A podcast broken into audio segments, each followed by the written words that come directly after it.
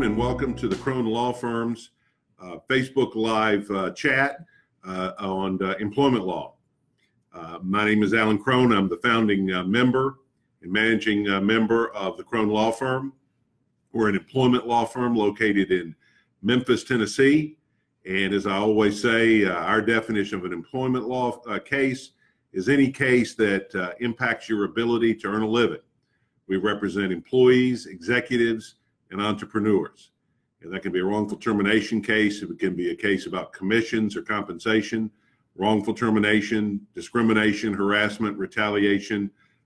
We also handle cases uh, involving disputes between business partners. We call those business divorces, non compete cases, all kinds of cases involving the employment relationship uh, and people's ability to make money.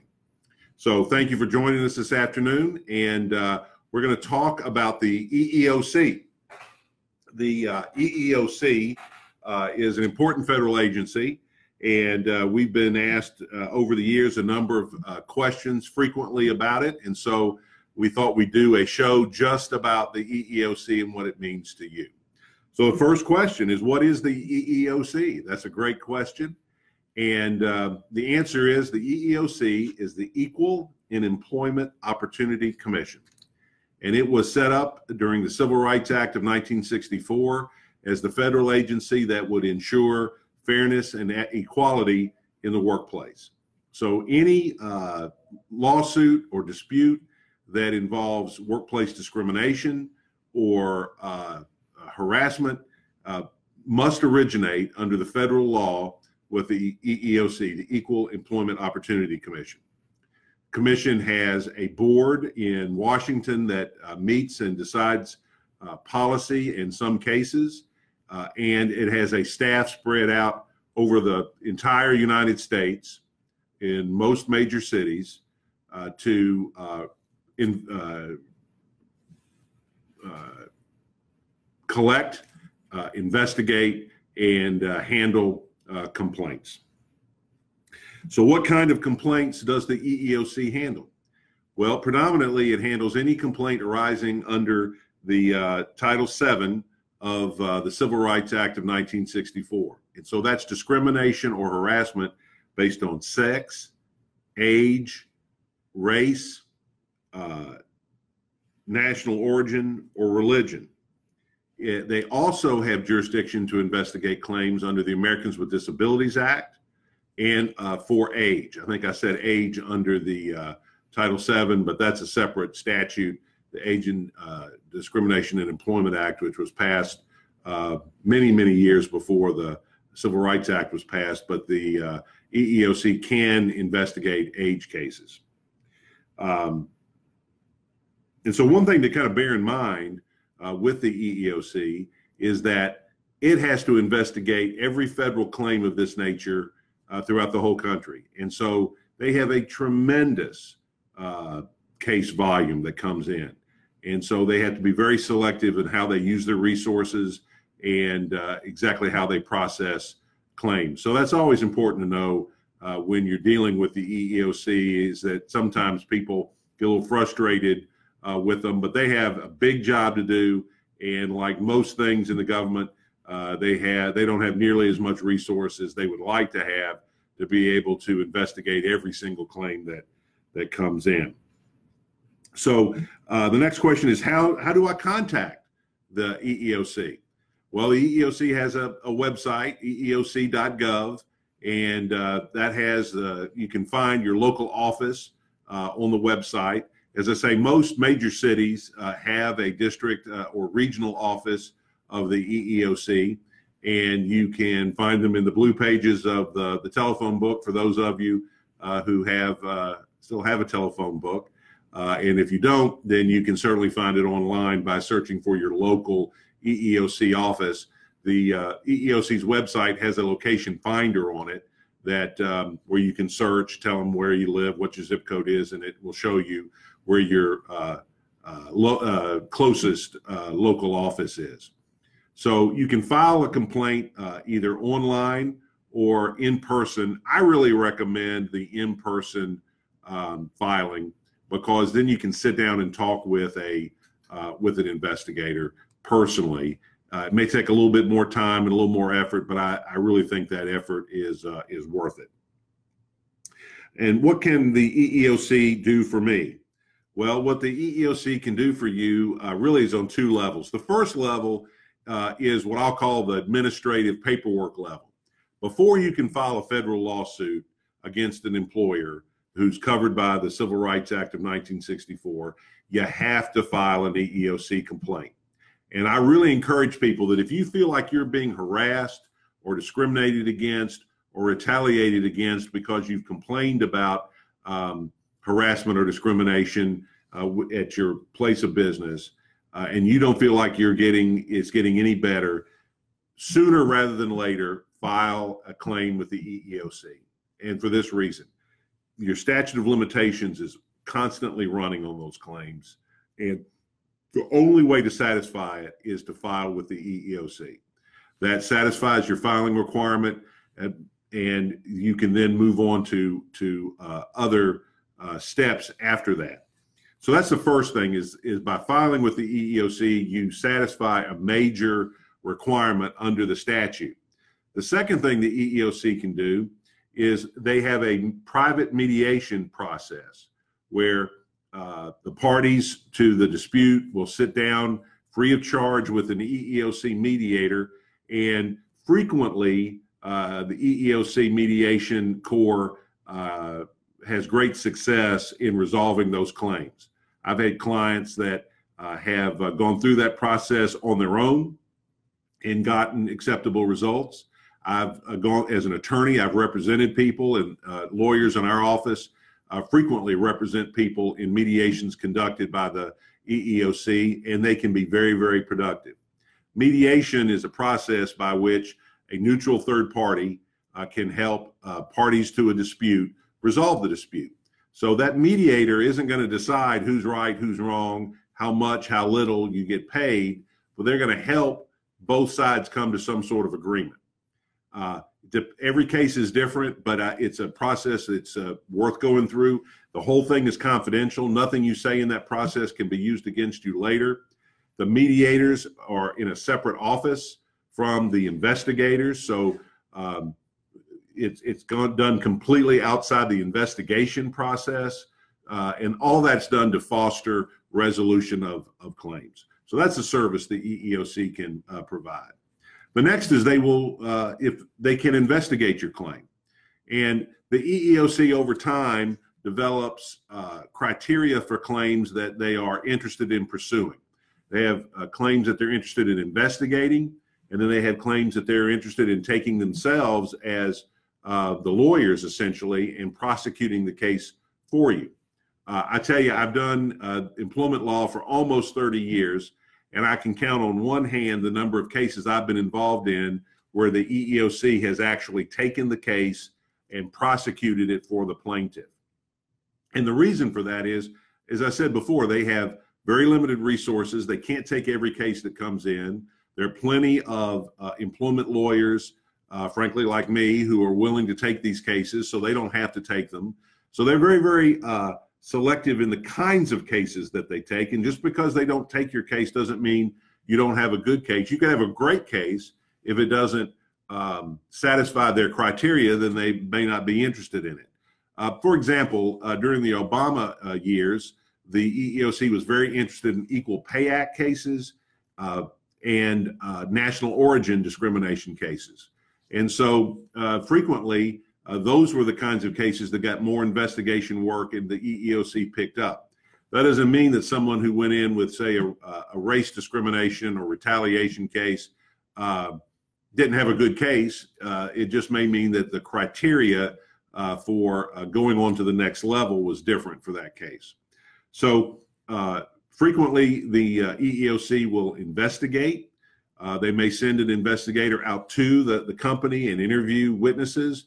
They're certainly going to interview uh, the complainant. They're going to ask the respondent, responding party, the company, uh, to uh, uh, draft a written response to the charges. And that then creates a record that can be used in, in the case down the road. It'd be very helpful for the EEOC to investigate can investigate a case and certainly can be very helpful if the EEOC decides to to pick up your case and, and run with it. Um, because then you may or may not have to hire a lawyer, or at least if you do hire a lawyer, that lawyer may not have to do as much work um, because the the full weight of the federal government is behind the case. Uh, I say frequently the uh, these days I think most of the cases that the agency takes are class actions and situations where there are a large number of potential claimants where they can make a, get the bigger bang for their buck, so to speak, where they can have a bigger impact uh, on uh, a particular kind of, of discrimination or harassment. Um, next question is what can I expect after I file a complaint with the EEOC? Well, I always say you, the, the thing you need to do is be patient because once you file a complaint, then it gets put in line uh, for investigation. Uh, while it's in line for investigation, it can be selected for their mediation uh, pro, uh, uh, program, which I've described before. And what happens is you will get a letter, the complaining party will get a letter that says, uh, Do you want to engage in mediation? And the responding party, the employer, will get a letter saying, Do you want to engage in mediation? If both of you say yes, then um, they schedule a mediation and um, the case is removed from the investigative uh, line, if you will, and put uh, in the mediation office. And that's uh, important because it a reduces the, the the casework for the investigators so they can move on to other cases, but it also segregates it from the investigators so that they won't be prejudiced by what may or may not happen in the mediation. If you resolve your case in mediation, then it's over and both parties will sign a release uh, saying that the uh, the case has been resolved. And if uh, the employer has promised to pay money, then the money is paid, and uh, hopefully uh, both parties go on with their lives, and uh, it's happily ever after at that point. Um, it may take the the EEOC, assuming that the mediation process either doesn't work, doesn't result in a settlement, or the case isn't selected for mediation, uh, then it uh, will be investigated uh, or evaluated. The next step is evaluation. And again, the EEOC doesn't always talk about its criteria, but sometimes um, the EEOC will look at a case and say, we, we're not going to investigate it. And they will issue uh, a right to sue letter. And what that means is if you get a right to sue letter, you then have 90 days from the date that they issue the letter to file a lawsuit in federal court, uh, or you lose your right to file a lawsuit under the federal statute. Um, sometimes those letters come very, very quickly. I've had them come the same day that the claim is filed. I've had them come years after the claim is filed. Every case is different.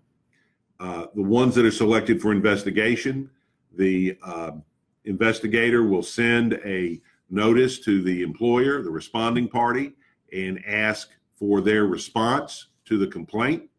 And usually takes uh, 30 to 60 days for that to happen. Uh, I find that uh, most lawyers who represent em- employers usually get the case two or three weeks after the EEOC has sent a notice, and so they need a little bit of extra time um, to investigate themselves and fi- figure out what's going on. But then the uh, re- the response comes, um, and then the uh, investigator may uh, ask for more information, may ask for more documents, may ask to come and interview witnesses at the the workplace, uh, or want to interview uh, people off site, and that really just kind of depends on uh, the circumstance and the investigator. I've also had situations where when there was a lot of distance involved, the investigator might do some phone interviews. Um, and, and then at some point, the investigator will determine whether or not the EEOC uh, wants to take the case for litigation. In other words, the EEOC handle the case themselves, or whether it's going to issue a right to sue letter. Um, and that can come in a number of different kinds of flavors. Sometimes the EEOC will say we find merit, but we're not going to take the case and um, issue a right to sue letter. Sometimes they'll say we don't find merit, and we're going to issue a right to sue letter. Sometimes they say we we don't see it one way or the other and issue a right to sue letter. The bottom line is you get the right to sue letter, then you have the ability to move the case forward in federal court. Um, frequently, I've had clients that uh, get frustrated with the pace at the EEOC.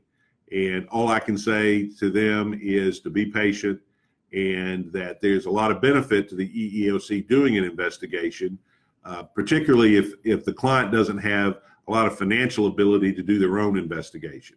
So it can be helpful uh, for the um, uh, the investigator to uh, to talk to people and get some transcribed uh, interviews and and so forth. Uh, that can be help very helpful down down the road. Um, sometimes I have clients that uh, have done an investigation themselves, or perhaps I've done it for them. They're ready to go to court. They don't want to wait for that. You can then request the uh, the investigator send a a right to sue letter, and uh, most of the time, um, investigators will do that. And uh, just as all cases are different, all investigators are different. They have their different ways of working. And I've found uh, that EEOC uh, investigators can be great allies on both sides of the um, of the equation, but particularly uh, if there's a meritorious case, sometimes the investigator can be very helpful in um, helping to negotiate a, a resolution of the case that's satisfactory to uh, to the complainant. Um, and the, the last question that we're frequently asked is, do I need a lawyer uh, for the EEOC? Um, yes and no. Uh, I think it's very helpful to have legal help in uh, processing these claims. Uh, keep in mind that uh, the Civil Rights Act of 1964 has what we lawyers call a fee shifting provision, which means that the defendant has to pay uh, your legal fees above and beyond, um, or I should say, in addition to uh, the, the claim. So if your claim is worth $10,000 and you've got $20,000 in legal fees, then uh, you get a check for $10,000 and less taxes, and the attorney gets a check for, for his or her fees. Um, it's uh, not like uh, most other situations where you a percentage of what you get is taken out. Uh, and so you've got very little to lose uh, in hiring a lawyer. And I think it can be helpful uh, in responding to the EEOC frequently, even if you're a complainant. Um, they may ask you for information. And so it's helpful to have a lawyer uh, help you marshal that information, put it together, and put it in a format that the investigator can use quickly. Uh, the easier you can make the investigator's job, uh, the more anxious uh, she is going to be to work on your case as opposed to another case. Uh, plus, sometimes it's also very helpful to have a person who is just interested in you and your needs, uh, advising you on what everything means and helping you make uh, strategic and resolution decisions.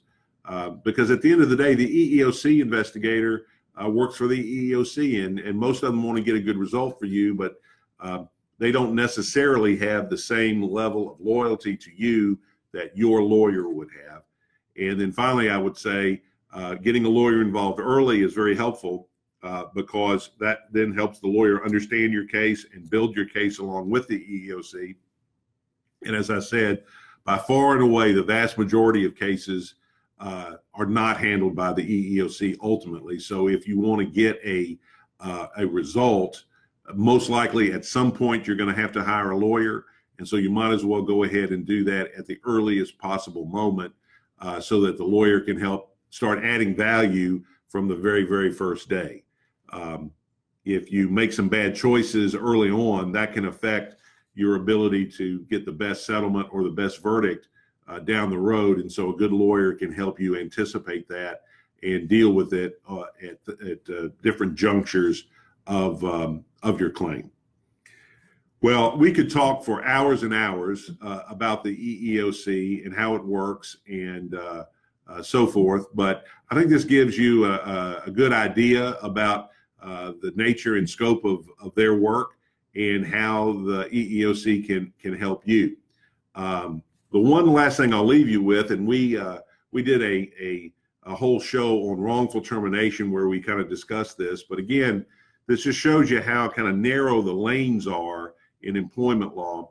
Uh, the EEOC is only interested in federal law.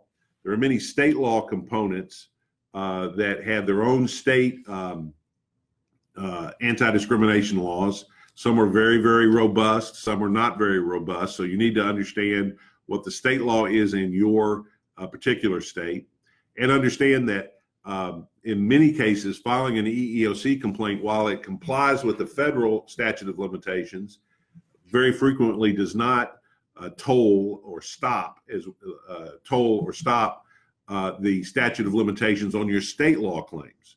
So uh, that's another reason to get a lawyer involved very quickly because very often st- the state laws have different remedies, different uh, money amounts you can get than under the federal law.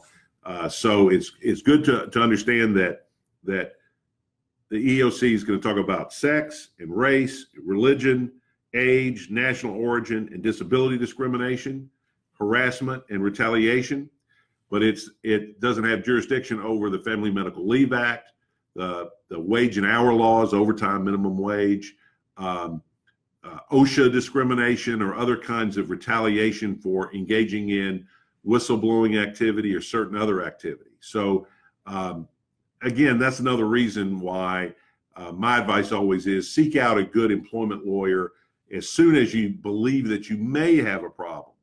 And uh, that person can then help you uh, navigate the uh, the landscape and make sure that you're going to the right place. And if nothing else, it'll save you a bunch of time. Again, I hope uh, uh, everyone's enjoyed this. My name is Alan Crone at the Crone Law Firm. Uh, our number is 901 737 7740. That's 901 737 7740. Or you can uh, find us on the web at cronelawfirmplc.com. And uh, I hope you have a good weekend, and we'll see you next time on the Crone Law Firm Facebook Live.